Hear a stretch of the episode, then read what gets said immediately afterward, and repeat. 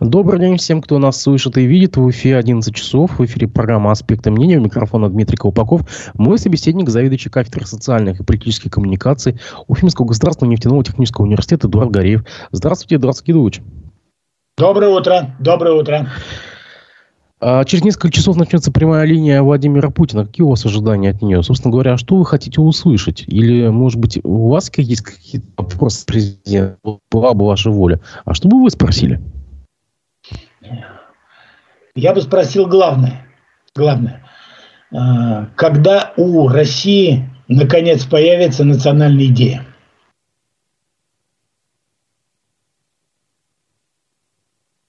Так, погодите, вы как-то широко начали. А поконкретнее можно какие-то более вопросы?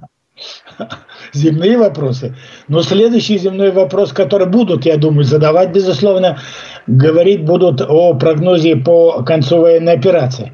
Но я такой вопрос не буду задавать, поскольку, поскольку я полагаю, что этот не тот вопрос, который может быть вынесен в открытое обсуждение. Раз э, этот вопрос связан не только с желанием нас, нашего руководства страны, но и связан э, с целым рядом обстоятельств, которые должны сложиться на международной арене, так называемом в коллективном Западе, на коллективном Западе.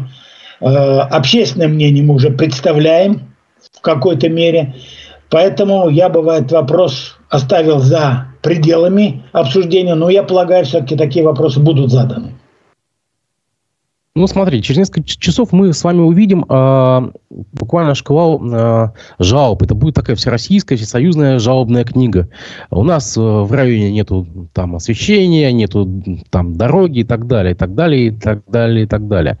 Но ведь при этом за 20 с лишним этих линий, а мы как бы ведем отчет от 2001 года, когда впервые этот формат был э, опробован, и вы как-то однажды говорили, что это был уникальный тогда формат на то время. Такого Конечно. не было, по-моему, в, в мире нигде. Да. А этот формат, он перерос просто такую в союзную жалобную книгу и ничего более. И как-то вот никаких посылов, никаких программных заявлений, ничего нету. Что мы сейчас от него ждем, собственно говоря? Чтобы он вышел и сказал, когда закончится СВО? Нет, он не скажет. Чтобы он вышел и сказал, что у нас все будет хорошо, ну, каждый делает свои выводы.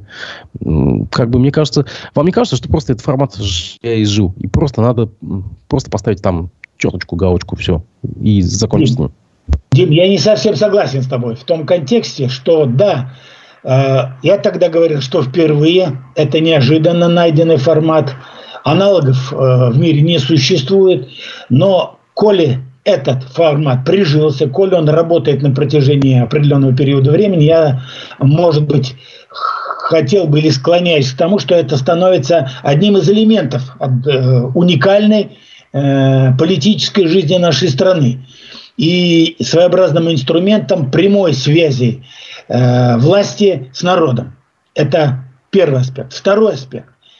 Э, вот в рамках этого формата но происходит, эм, скажем так, э, выстраивание, выстраивание понимания пульса. Какой пульс сегодня учащенный, пульс, так сказать, слабый, у э, нашей страны, то есть э, каково мнение народа. То есть это существование этого формата заинтересована власть, это раз, но и в этом формате заинтересована и заинтересованный народ. Тем более, что вот появление такого формата и вот его э, успех э, встраивания в политическую жизнь во многом обусловлен, помните, я уже говорил в самом начале, спецификой которая не учитывает вообще-то коллективный Запад, ментальности нашего народа. Ментальности нашего народа, которая идет из глубины веков, когда существует э, большое доверие, в первую очередь, не органам местной власти, а региональных и так далее, другим уровням, а высшему руководству, то есть главе страны, традиционно. И вот, с одной стороны, вот нам уже говорят, что в период подготовки вот к проведению вот этого прямого провода собрано уже более двух миллионов обращений. Более двух миллионов. То есть это, с одной стороны, свидетельство, скажем так, доверия народа к высшей власти. Но с другой стороны, это оборотная медаль, что это характеризует, что значит вот эта вертикаль власти, которую пытается выстроить наш глава государства на протяжении вот уже почти 30 лет, но она пока вот не доведена до конца. Нет доверия у народа представителям нижних, не следующих ветвей власти, как исполнительных, так и представительных. И остается единственный канал, единственный авторитет, э, коим является глава государства. Это плохо. Это плохо. Вот. Но с другой стороны, э, вот это понимание тех проблем, которые живет народ, понимание, значит, сути этих проблем, ранжирование, поскольку, поскольку на прямом проводе с президентом присутствует не только он один, а присутствует вся его команда, путинская команда. Как по вертикали власти, э, представительные, исполнительные, которые сидят и слушают. И слушают они, скажем так, э, с другим настроением, чем участвует в этом действии президент. Он слышит глаз народа, а вот все остальные ветви власти, они рассматривают это через то, где он не доработал, где он не сработал, и что ему за это будет. Вот э, отрицательная, так сказать, сторона этой медали. То есть они не работают над тем, чтобы их вот этого количества обращений стало меньше – решая все эти проблемы практически на местах правильно, не убран снег на, на улицах, свет не горит на улице или еще остальные проблемы, которые не входят вообще-то в прерогативу главы государства. Ему некогда вообще-то заниматься этими деталями. Для этого есть кабинет министров, есть министерство, ведомство э, вертикальной власти, есть горизонтальные, региональные структуры, городские структуры, муниципальные структуры, которые, по сути дела, либо, ну, скорее всего, работают, но не дорабатывают. И вот такое количество лавин обращений свидетельство, в первую очередь, недоработки вот этих вот региональных властей, но с другой стороны, того авторитета, который имеет верховная власть в лице президента. И вот во многом как раз это объясняет то, что вот мы сейчас на данный момент времени, 24 год, тоже судьбоносные нас ждут события, связанные с выборами главы государства. И вполне предсказуемо что значит, э, мы сейчас на данный момент виде, э, момент времени, мы не видим альтернативы вот э, нынешнему главе государства Путину. Я вот как бы ответил. А, ну, достойный ответ. Ну, хорошо, смотрите, вот вы говорите 2 миллиона там э, жалоб и так далее. А это не я говорю, это говорят э, руководители штаба. Более 2 миллионов обращений уже зарегистрировано. А, отлично. Вот мы про коллективный Запад недавно только что сказали выше. Ну, представляете себе, вот прямая линия Байдена – и ему там поступают там вопросы там с Аризонщины, там, не знаю, из Техаса, нету воды, нету дорог.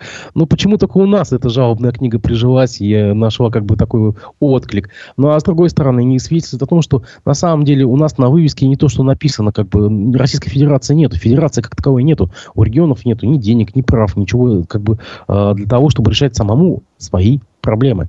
Мы вынуждены за каждой копейкой в Москву, мы вынуждены обивать пороги, и Ради Хабиров нам, кстати, недавно уже говорил, что нужны башкиры с папочками, да, а, которые там будут в приемных сидеть. Ну, вот видите, вот, пожалуйста, вот что же. Нет у нас федерации, получается. И 2 миллиона жалоб. Ну, вопрос непростой. Вопрос непростой.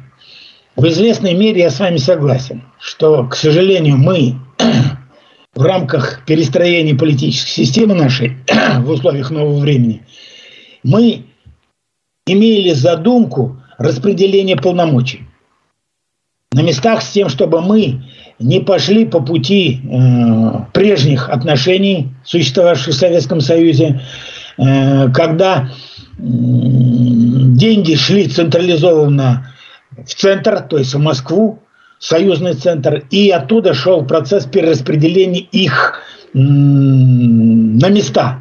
Но специфика того подхода и нынешнего подхода состоит в том, что вот это перераспределение производилось, по сути дела, раз в пять лет. Поскольку существовала плановая система развития народного хозяйства, формировалась план развития народного хозяйства Советского Союза на пять лет, и в рамках вот утверждение, формирование этого плана развития каждого из регионов, э, каждых республик, э, союзных, автономных и областей, шел только вот раз в пять лет. Нужно было войти вот в эту строчку, надо было попасть в эти плановые показатели, и все. После этого не было необходимости прибегать к каким-то другим вещам. Планом предусмотрено, вам выделение таких-то средств на то-то, на то-то, все идет. Сегодня, значит, э, система выстроена вертикаль власти таким образом, что вот мы перешли к другой неплановой системе. Мы ее хаяли, что это плохая система, она не может учитывать целые детали, особенности развития тех или иных регионов. И мы перешли к так называемому проектному подходу, когда каждый регион формирует э, некие заявки, некие формирует, э, формализует свои потребности, который обращает к федеральному центру. Федеральный центр рассматривает эти потребности в соответствии с теми задачами, которые стоят перед Россией в целом и э, по регионам, и принимает решение э, о выделении, по поддержке этого проекта и выделении соответствующим образом целевых средств. Более того, предполагалось, предполагалось, что это в первую очередь учитывает и формируется потребностями регионов – они лучше знают ситуацию себя на местах. Из Москвы не все видно. Это хорошо, это правильный подход. И с другой стороны подход был, должен быть элемент соревновательности. То есть будут подавать эти заявки разные центры влияния в разных регионах. И наиболее обоснованный, наиболее необходимый не только для региона, но и учитывая политику э, федерального э, центра, будет вот отдано предпочтение вот такого рода заявкам. Вот понимаете, вот была какая задумка.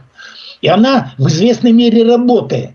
Но опять-таки, я еще раз говорю, это идеальная система, идеальная схема, которая вот предполагалась внедрить и далее работать. Но, к сожалению, я опять-таки э, веду речь к тому, что вот пока начавшееся строительство вот этой вертикали власти, идущее с центра на места, пока срабатывает не в полной мере. И э, проблема заключается в первую очередь в кадрах, в кадрах, которые находятся на местах, их профессионализме, их инициативности и так далее.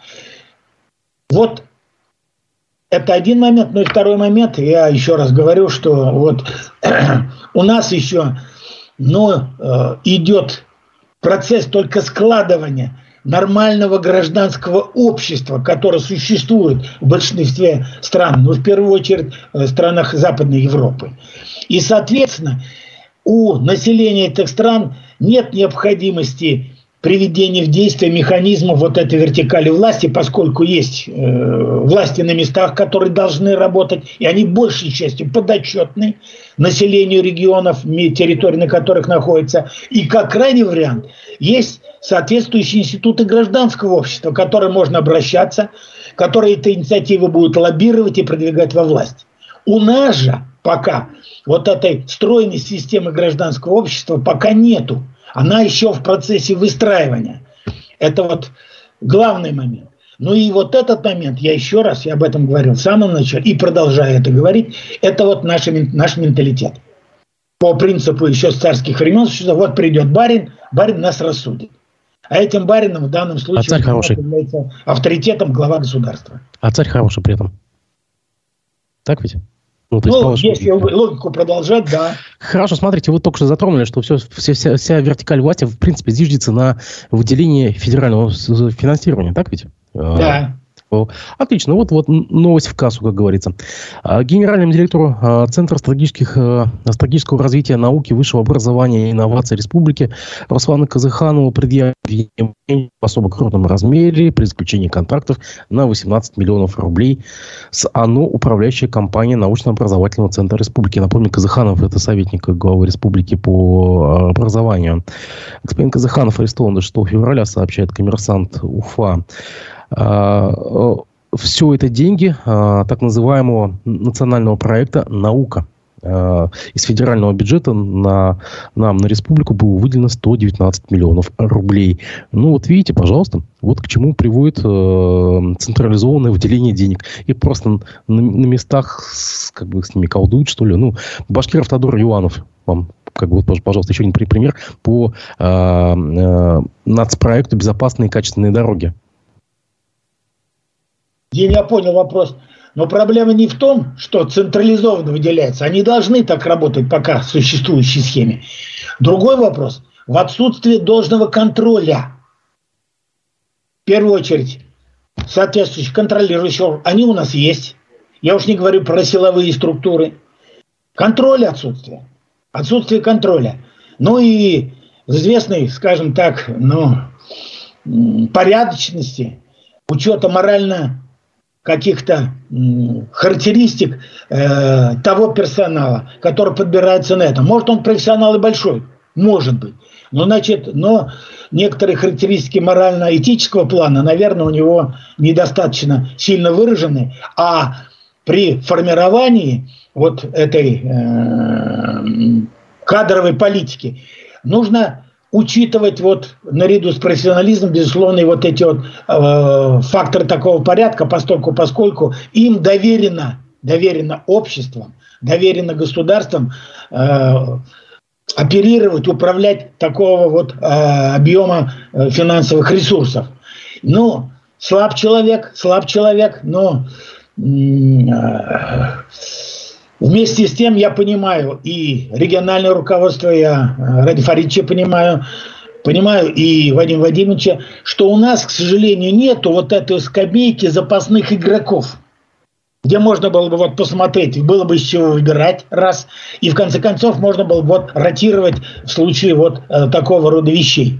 Вы понимаете? Сегодня у нас отсутствует полноценная, работавшая на протяжении 70 лет вот система отбора кадров. Она плохая или хорошая сегодня, неважно, но она была. И она начиналась чуть ли не с детства, когда брали в октябрята, брали в пионеры, потом комсомол, потом партия, вот, и иные, в профсоюзы, через которые шел процесс, скажем так, эм, появления, выявления лидеров, э, выявление лидеров, как сегодня модно говорить, лидеров общественного мнения, э, командных игроков. Которые вот на каждой ступени формировались, отсеивались. Вот, и эти, как э, в политологии говорят, вот это вот каналы социализации человека и каналы формирования тем самым э, кадров для обеспечения э, сказать, э, руководства регионами, страной, районом не суть важно, вы понимаете? И в систему их входила, и армия входила. Вот сейчас еще дополнительный резерв появляется, канал коммуника... отбора э, кадров. Это э, конфессия религиозная, насколько человек, сказать, э, ну, отвечает э, принципам или разделяет принципы той или иной религиозной конфессии, э, которая, в принципе, соизмеряется с общечеловеческими ценностями. И вот сегодня отсутствие этой скамейки запасных, отсутствие вот этого вот канала дифференцированно, систематического отбора, не от случая к случаю, и позволяет не приходить к власти к руководству теми или иными структурами зачастую совершенно случайных людей. Может быть, в профессиональном отношении и являющихся таковыми, но не обладающими другими морально-этическими э, качествами. Я бы вот так вот сказал. Несколько дней назад Владимир Путин выдвинулся э, кандидата на предстоящие выборы президента. Впрочем, как бы, на, как бы наблюдатель отмечает, что произошло это как-то незаметно. В пятницу под вечер э, в каком-то таком вот э, камерном, можно сказать, настроении. То есть э, ну, информационное агентство буквально там один день об этом сообщали, и все. Такое ощущение, как будто это было сделано для того, чтобы замылить, и это ушло из новостной повестки. Это не стало сенсацией не произвело никакого эффекта. Вы, собственно говоря, тоже, наверное, ничего другого не ждали, да? Но почему так все это замыливается, почему это, э, этому событию, на самом деле, пахальному событию, э, не дается должной оценки, и никто даже не комментирует, на федеральном телевидении никто не комментирует. И э, я вам напомню, осталось, в принципе, три месяца до выборов президента, а у нас только известен только один кандидат. Ну, я вот уже немножко вначале об этом сказал, что это произошло вообще-то ну, не очень камерно, но это было на публике, поскольку, поскольку на церемонии вручения наград. Церемонии вручения наград в первую очередь участникам э, специальной военной операции. Вот где произошло. И э, по итогам, собственно говоря, вот окончания этой церемонии, когда вот это прошел, пошел процесс, значит, обмена мнениями, там поздравления личные, обращения. И вот Э, это случилось. это случилось, когда участники вот этой церемонии, э, получившие награды из рук главы государства и верховного главкомандующего, вот обратились э, к Путину с предложением, ну, понимая то, что, значит, ему, как я сказал, сейчас на данный момент альтернативы нету, э, есть такая пословица, что коней на переправе не меняют, э, он стал автором, он стал инициатором всех событий, которые мы теперь изживем, э, значит, заявить свою кандидатуру на следующий срок. Там прошло. Вот другой вопрос, это вопрос не ко мне, вопрос это скорее к вам, тебе, Дима, как журналисту, представителю средств массовой информации. Почему вот это важное правильно ты сказал, эпохальное событие, по сути дела, осталось за э, пределами интереса э, широкого круга общественности. Вот это вот мне непонятно, почему это так произошло. Это ожидаемо, как я сказал, ожидаемо, это следовало ожидать. И вот я тоже ждал, когда это произойдет. Когда вот этот момент выбора, будет он инициирован, э, как говорит нашим, с точки зрения политологии, нужно говорить, электоратом, либо это будет э, обращение каких-то общественных структур, там каких-то партий, каких-то коалиций, но это произошло на вот такой церемонии важной, э, церемония широко освещалась, может быть, считает, что этого вполне достаточно, поскольку трансляция церемонии велась практически по всем э, каналам средств массовой информации, телевидения, радио, отобразилась э, в печати и так далее. Может быть, поэтому, я полагаю. Вот. Э, я бы вот так вот ответил. Но это было ожидаемо, совершенно верно. Это было ожидаемо. Кстати, вы не слышали такую шутку, что вот сейчас запускается рекламная кампания выборов, и там э, использован логотип новый, э, буква V, э, ну, Центр разбирком, когда запускают сейчас свою, свою кампанию, они используют такой новый значок V, э, типа победу, Победа. да? Да, да но некоторые это интерпретируют как пятый срок Путина. Вот. У нас несколько дней назад был День Конституции, 12 числа. В Конституцию, в Конституцию России точно будут внесены точечные поправки, сказал э, зампред Совета Безопасности России Дмитрий Медведев. Цитата. «Донастройка будет происходить, а новую Конституцию пока, мне кажется, нет смысла обсуждать». На ваш взгляд, ну вот буквально всего лишь три года прошло, как мы переписали Конституцию. Что еще можно там донастраивать, на ваш взгляд? Что туда можно вносить, переписывать? Может быть, 31 статью уже в конце концов удалить, вторую главу удалить э, целиком? Да, в принципе, на ваш взгляд? Ну вот я уже э, по этому поводу высказывал свое мнение. Но вот еще раз повторюсь. Да, Конституция нашей 30 лет. Безусловно, она э, выполнила свою роль, роль переходного документа от э, социализма, от э, плановой государственной системы строительства экономики, э, политики страны с монополией коммунистической партии и так далее, и перехода э, к рыночным отношениям в этом контексте. Но она имела целый ряд весьма важных и существенных недостатков, которые, на мой взгляд, но сегодня комментарии не только мои известных политологов, этих самых специалистов в области права э, имеются, что они в значительной мере были либо написаны под диктовку, либо под влиянием, так сказать, идеологии э, рыночных отношений, пришедших к нам в тот период времени Запада. И, соответственно, там существовали целый ряд положений, которые были абсолютно неприемлемы и ставили, по сути дела, Россию, но, скажем так, в правовом отношении в известную зависимость. В первую очередь, первый момент – это, э, скажем так, э, принижение роли э, внутреннего права, внутренних законов над э, международным законом. Приоритет был закреплен прямо в Конституции. Сейчас в рамках тех изменений, которые произошли вот два года назад э, в Конституции, вот это вот изменило вот это вот положение. Второе, значит, пока вот, на мой взгляд, не убранное положение, но которое требует своего изменения, это убрать статью о том, что э, наше государство не должно иметь идеологии. Не может государство жить без идеологии, это мое глубокое убеждение. Ни одно государство не существует без идеологического посыла, но не конкретизировав можно его э, как-то оформить. Юристы могут это сделать. Это второе положение, очень важное, которое теперь надо устранить. Это предполагает изменения. Вот. Далее.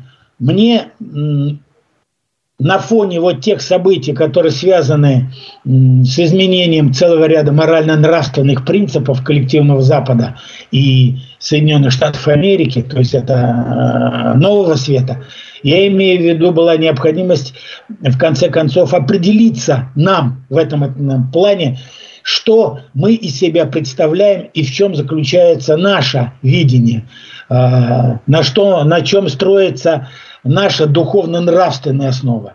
И, э, значит, в поправках это нашло четко сформулированное выражение, не носящее никакого двусмысленного иного понимания, что семья – это брак, союз между мужчиной и женщиной.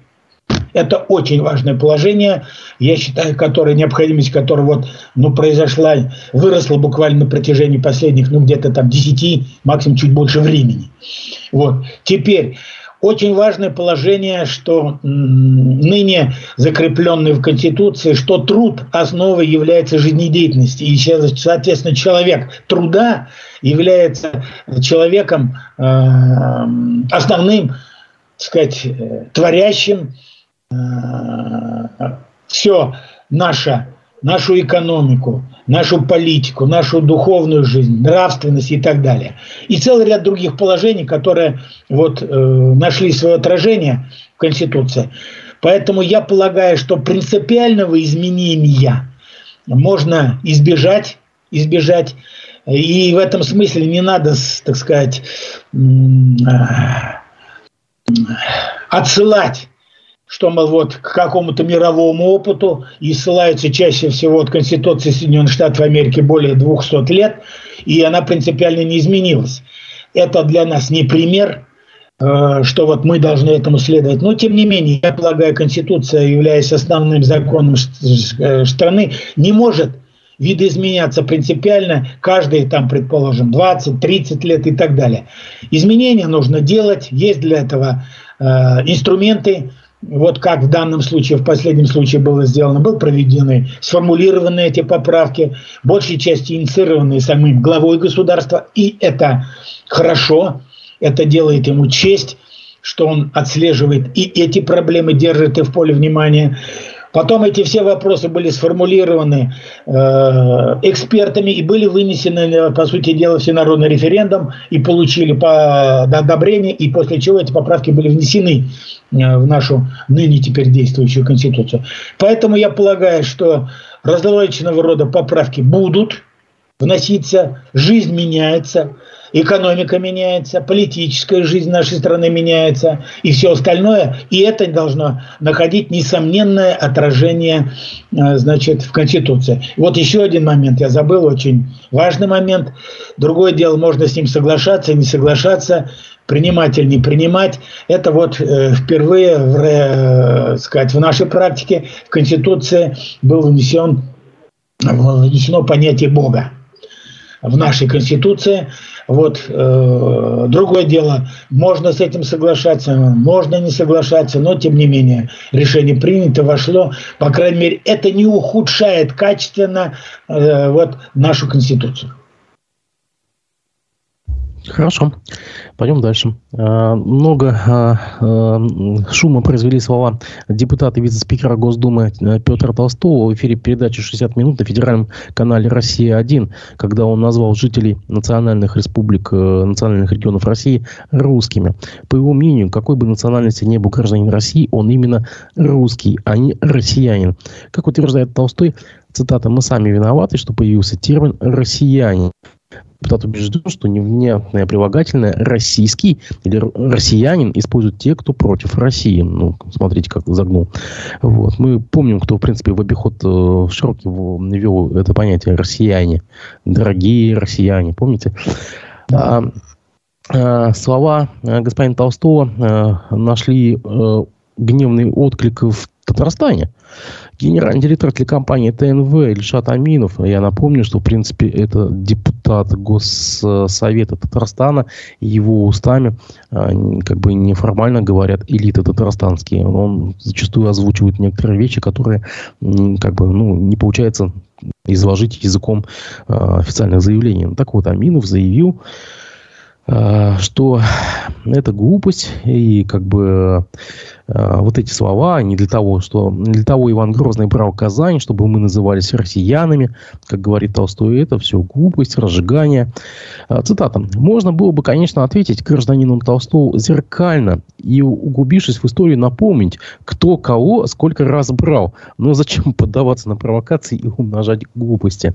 Далее идет там достаточно такой гневный спич – тут еще одна цитата. Вопрос в другом. Откуда в части российской политической элиты проснулся этот пещерный имперский национализм, пренебрежение к российской конституции, где все черным по белому написано в самой первой строке. Мы национальный народ Российской Федерации. Не кажется ли вам, что эта фраза «не для того Казань брали, чтобы называться россиянами» отбрасывает нас во времена дикого средневекового противостояния, разделяет народы, разжигает в людях самые низменные чувства. Конец цитаты по Аминову.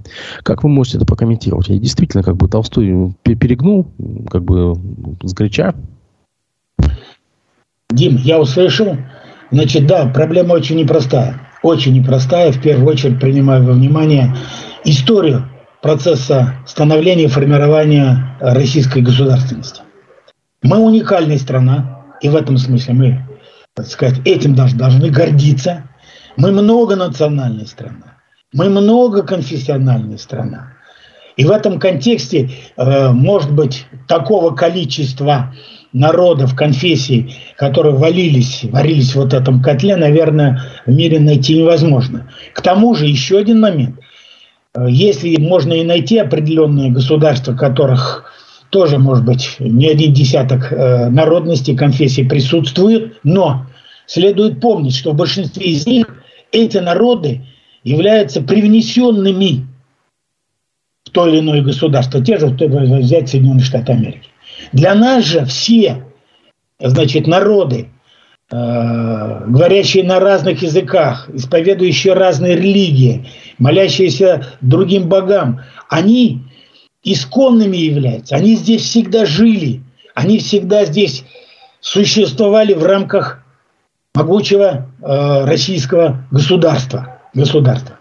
И в этом смысле, вы понимаете, вот попытки найти какую-то альтернативу вот этому многонациональному народу России, как в прошлом, так и в настоящем, э, были, они будут предприниматься. И я бы сказал так, ну вот смотрите, возьмем э, период царской э, империи. империи. Но вот мы, к сожалению, забываем об этом, плохо знаем свою собственную историю. Да, русский народ был, русские были, так сказать, града нациообразующим э, народом и являлись, по сути дела, единственным полноценным народом во всех видах отношений. Все остальные народы, это был принят термин, были и народцами. То есть сам термин, они были иной народ – не русские, инородцы. Далее, начинаем Советский Союз. Да, мы продолжали быть гигантским многонациональным э, государством, Советский Союз, в который входила Россия со всеми вещами. И где-то на исходе, ну где-то 60 лет существования Советского Союза э, начался процесс попытки переосмысления найти какую-то иную альтернативу э, вот этой той новой э, ситуации, которая сложилась в Советском Союзе на тот период времени. И вот тогда, помните, в период обмена паспортов традиционных были много предложений вообще убрать из паспорта графу национальность. Но поторопил, сказать, это не получило, сказать, повсеместного одобрения э, сказать, получил интерпретацию, значит, на усмотрение, кто хочет, тот записывает, кто не хочет, тот не записывает. Вот. И на фоне этого началась дискуссия о том, что, может быть, заменить вот эти вот э, национальности э, понятием советский народ. Дима, я не знаю, ты помнишь или нет, это я помню, это на моей памяти происходило, я был этим свидетелем этого события, но эта дискуссия, так сказать, не получила своего полного завершения, потом подоспела перестройка, и мы опять об этом забыли. И то есть мы опять пытаемся повторить э, вот э, те ошибки прошлого, вот попыткой заменить, э, сказать, найти какое-то единое понятие э, по поводу определения граждан э, нашей современной России, заменить ее на россиян. Ну вот э, в связи с этим, вот моя личная точка зрения, что пока ситуация в данном случае пока не созрела, это мы торопим события. Не надо торопить события. Сейчас у нас главная задача находить все больше общего в себе. Значит, э, потенциального, э, отставляя за пределами те единичные вещи, которые характеризуют четко значит, тот или представители того или народа, или того или иного этноса. Я бы не стал торопить эти события.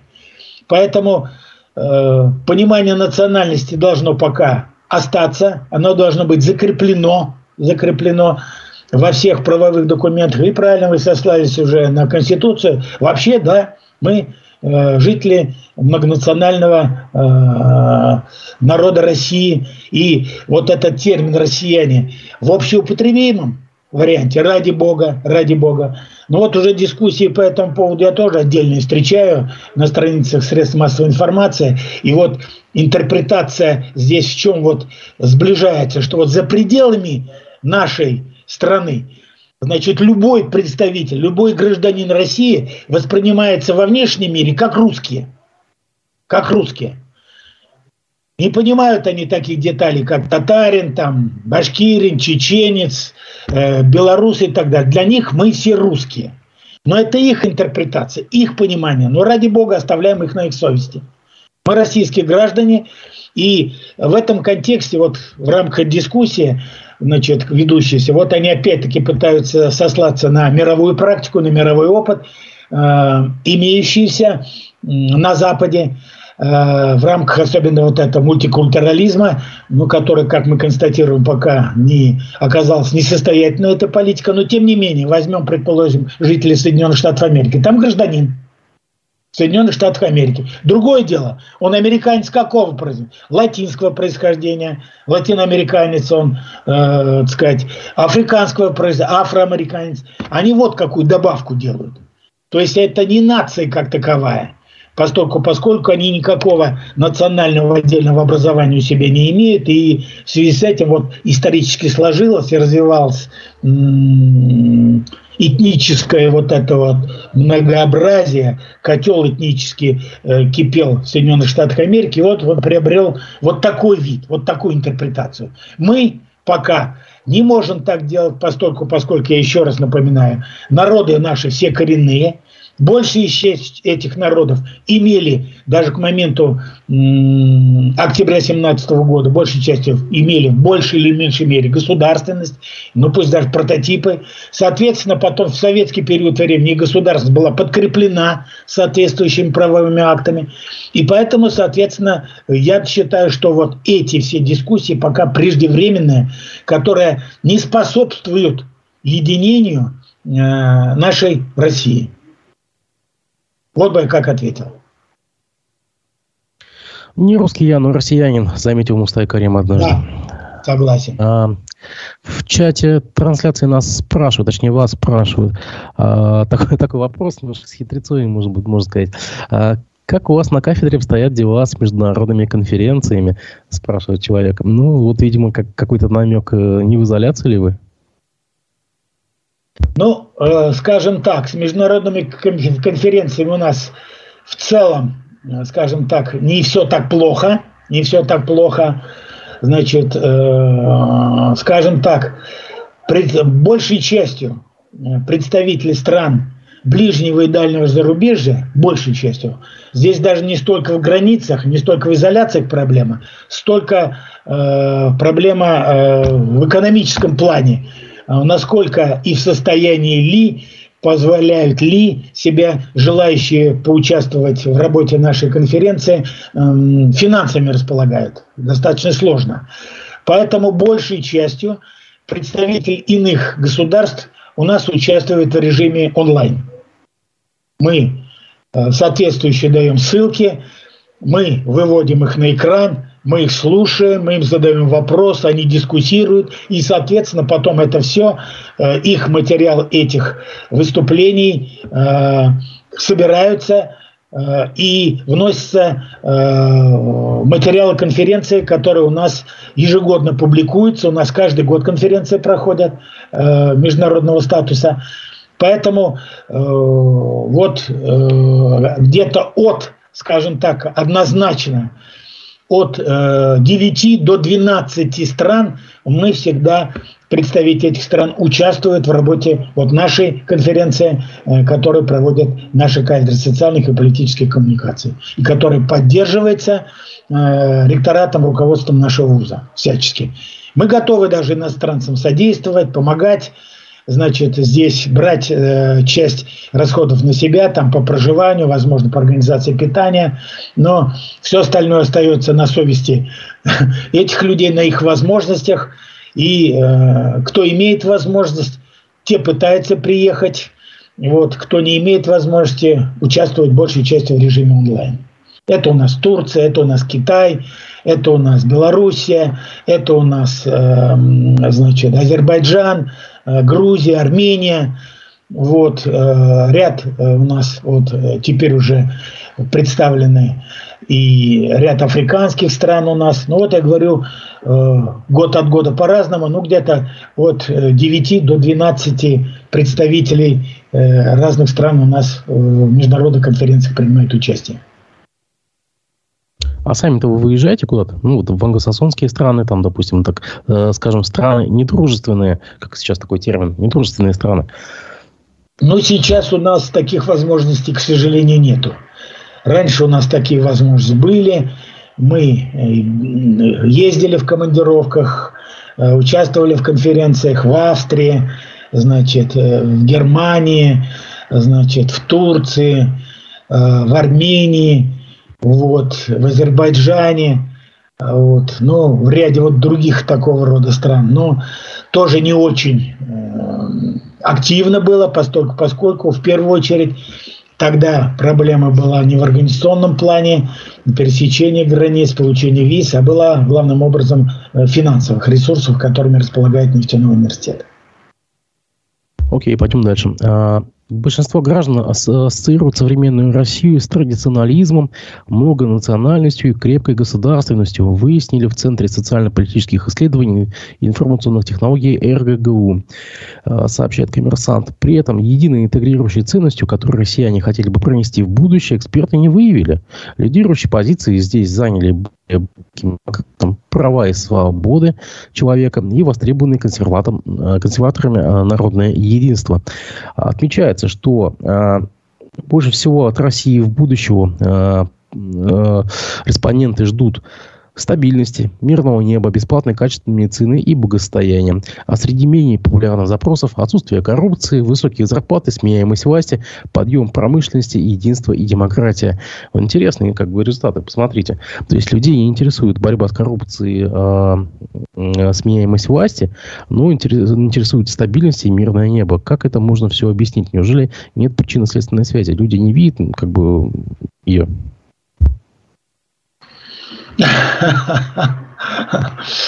Вопрос непростой. Я не знаю, в какой мере э, репрезентативны эти данные, в какой мере. Потому что я думаю, скорее всего, мы настолько большая страна, э, значит, э, и, соответственно, этому у нас существует, на мой взгляд, достаточно серьезное региональное различие на понимание будущего.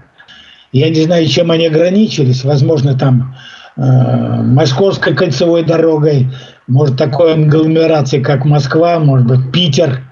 Вот. Э, поэтому я не совсем уверен. Но с чем я согласен однозначно, с чем я согласен однозначно, вот даже э, по тем, ну, я частенько встречаюсь значит, с молодежью встречаюсь, э, с родителями встречаюсь наших студентов, обучающихся. Приходится э, встречаться с будущими абитуриентами, с их родителями. Вот, и меня всегда интересуют вот проблемы понимания власти, властных отношений, отношения э, народа к этому. И я вот вижу, что да, э, несомненно, несомненно, но это опять-таки в традициях, опять-таки, нашей ментальности. Помните, вот есть известная так поговорка или как, я не знаю, чтобы все хорошо, лишь бы не было войны. И в этом смысле как раз вот наш ментальный э, настрой выстроенные на том историческом пути многовековом, когда на Россию все время нападали, значит, э, когда Россию всегда рассматривали как предмет получения чего-то, территорий, каких-то, э, сказать, доступа сырья, еще каких-то элементов, вот он в ментальности народа отложился. Поэтому народу что нужно? Народу нужна стабильность. Народу нужна отсюда вытекает уверенность народу нужна, ну, как будет, будет картошка, и мы проживем уже, считать. То есть вот все остальные факторы для большей части, я полагаю, вот моя точка зрения, отходят на второй план. И да, наверное, не хватает, может быть, политической зрелости, политической, что эти вот эти два предыдущих фактора, которые являются наиболее приоритетными, несомненно, строятся на экономики, строится на стабильной политической системе и так далее, и так далее, безусловно. Но то, что вот приоритеты таким образом выстраиваются, я вполне понимаю, но и разделяю в больше, в достаточной мере вот эту точку зрения. А, достаточно нашумел э, в последнее время э, телесериал слово пацана, может быть, вы даже слышали что-то о нем, а, о мире, скажем так, подростковой преступности конца 80-х, начала 90-х, причем в Татарстане. Власти Татарстана запретили съемку сериала на своей территории. Его снимали в Ярославской области.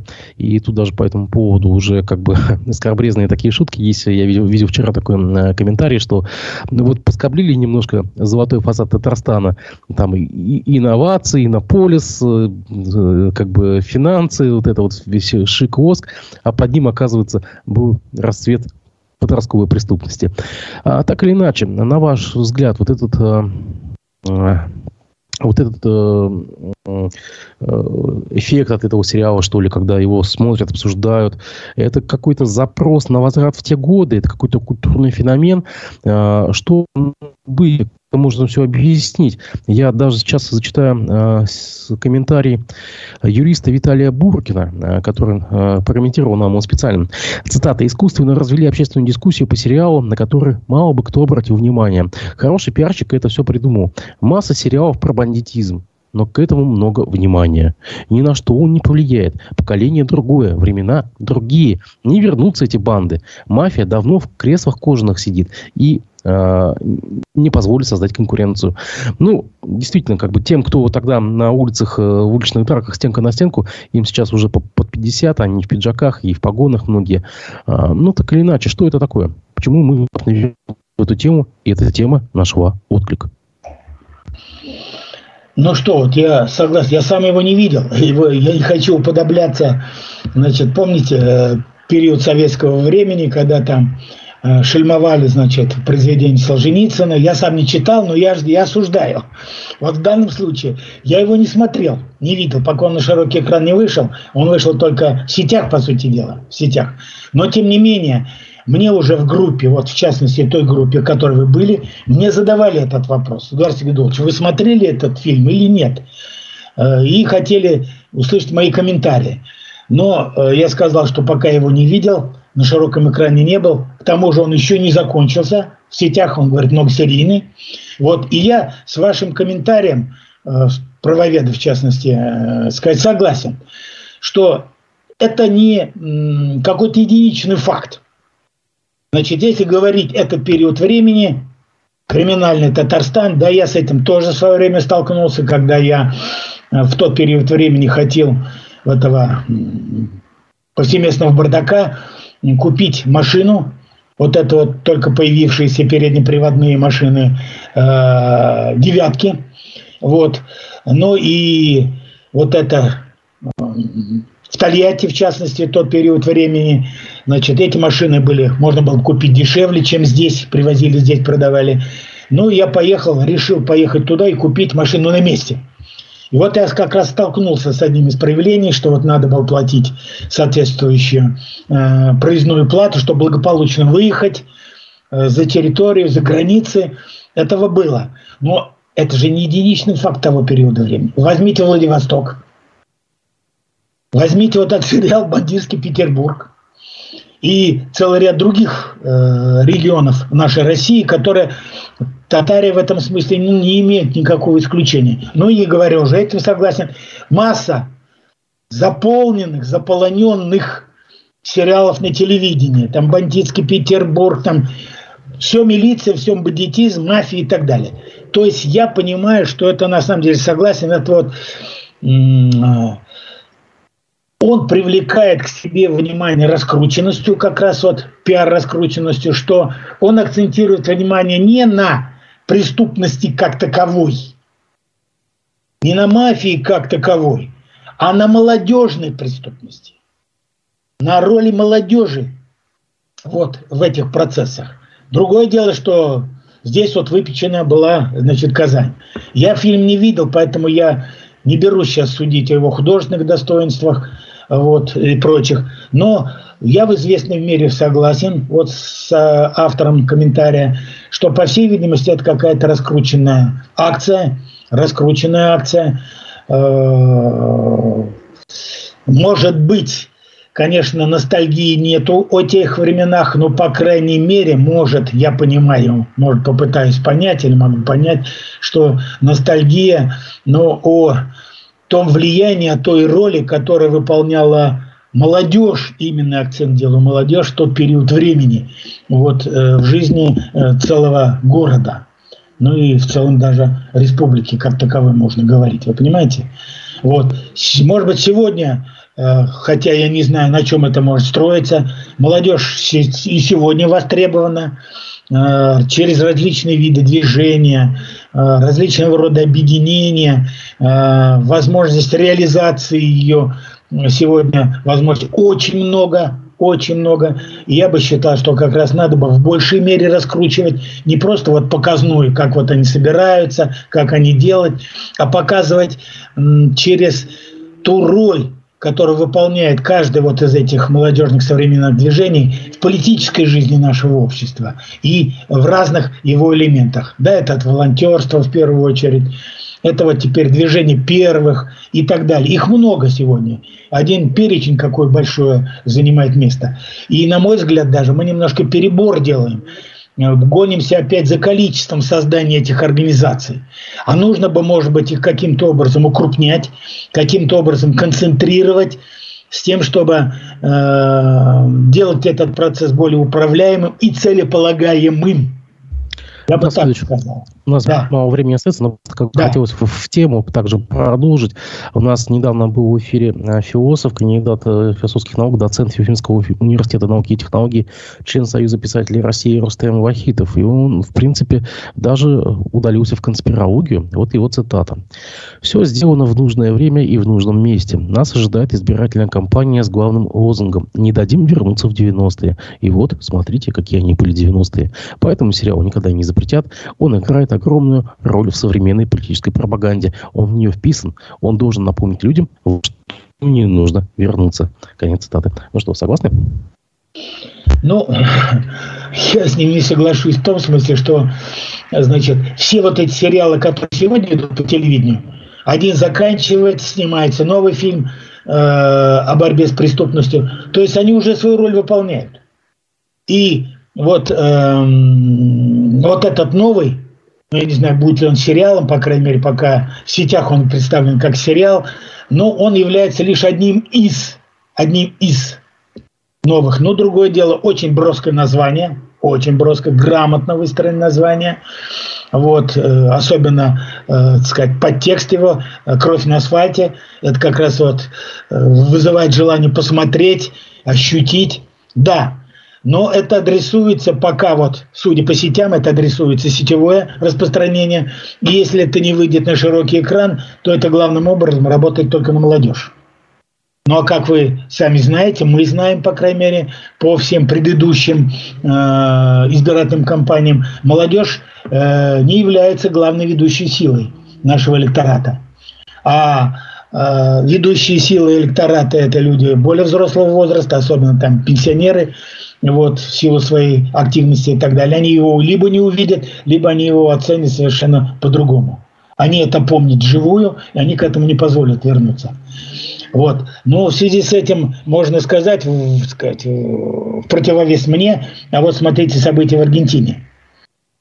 Абсолютно уникальный случай, беспрецедентный случай, когда к власти привели, привели нового э, президента страны, но человека, ну, я бы сказал, просто неадекватного человека, но привели-то его руками и голосами молодой части избирателей. Так что со счетов и этот аспект, я думаю, ну, власть... Почему неадекватный? Либертарианец э, с идеями, так скажем, опережающее время. Ну да, как бы есть некоторые заскоки, но все-таки человек достаточно интересный. Ну, интересно, Тоже безусловно. Там. Но вы понимаете, Аргентина, Аргентина одна из стран, э, значит, эм, главным идеологом формирования государственности всей Латинской Америки, э, в ее противостоянии Западу, в первую очередь Соединенным Штатам Америки, был Симон Боливар. Он был национальный герой практически всех латиноамериканских стран. Вы понимаете? Вот. И поэтому вдруг увести вот от этого, по сути дела, знамени, такого знамени, вдруг увести совершенно в другую сторону, это я вот пока я объяснений никаких не нахожу. Потому что Боливар не выдержит двоих. А, да. Я, я вас благодарю за то, что вы нашли время выйти в эфир. А, ну, что же, давайте тогда и наступающим Новым годом вас, по сути. Спасибо большое. Тебя тоже. Вот. Здоровья тебе. До свидания. С и всем Новым годом. И смотрящим эту программу. Здоровья. И, надеюсь, мы в следующем году и увидимся. Всего доброго. Увидимся.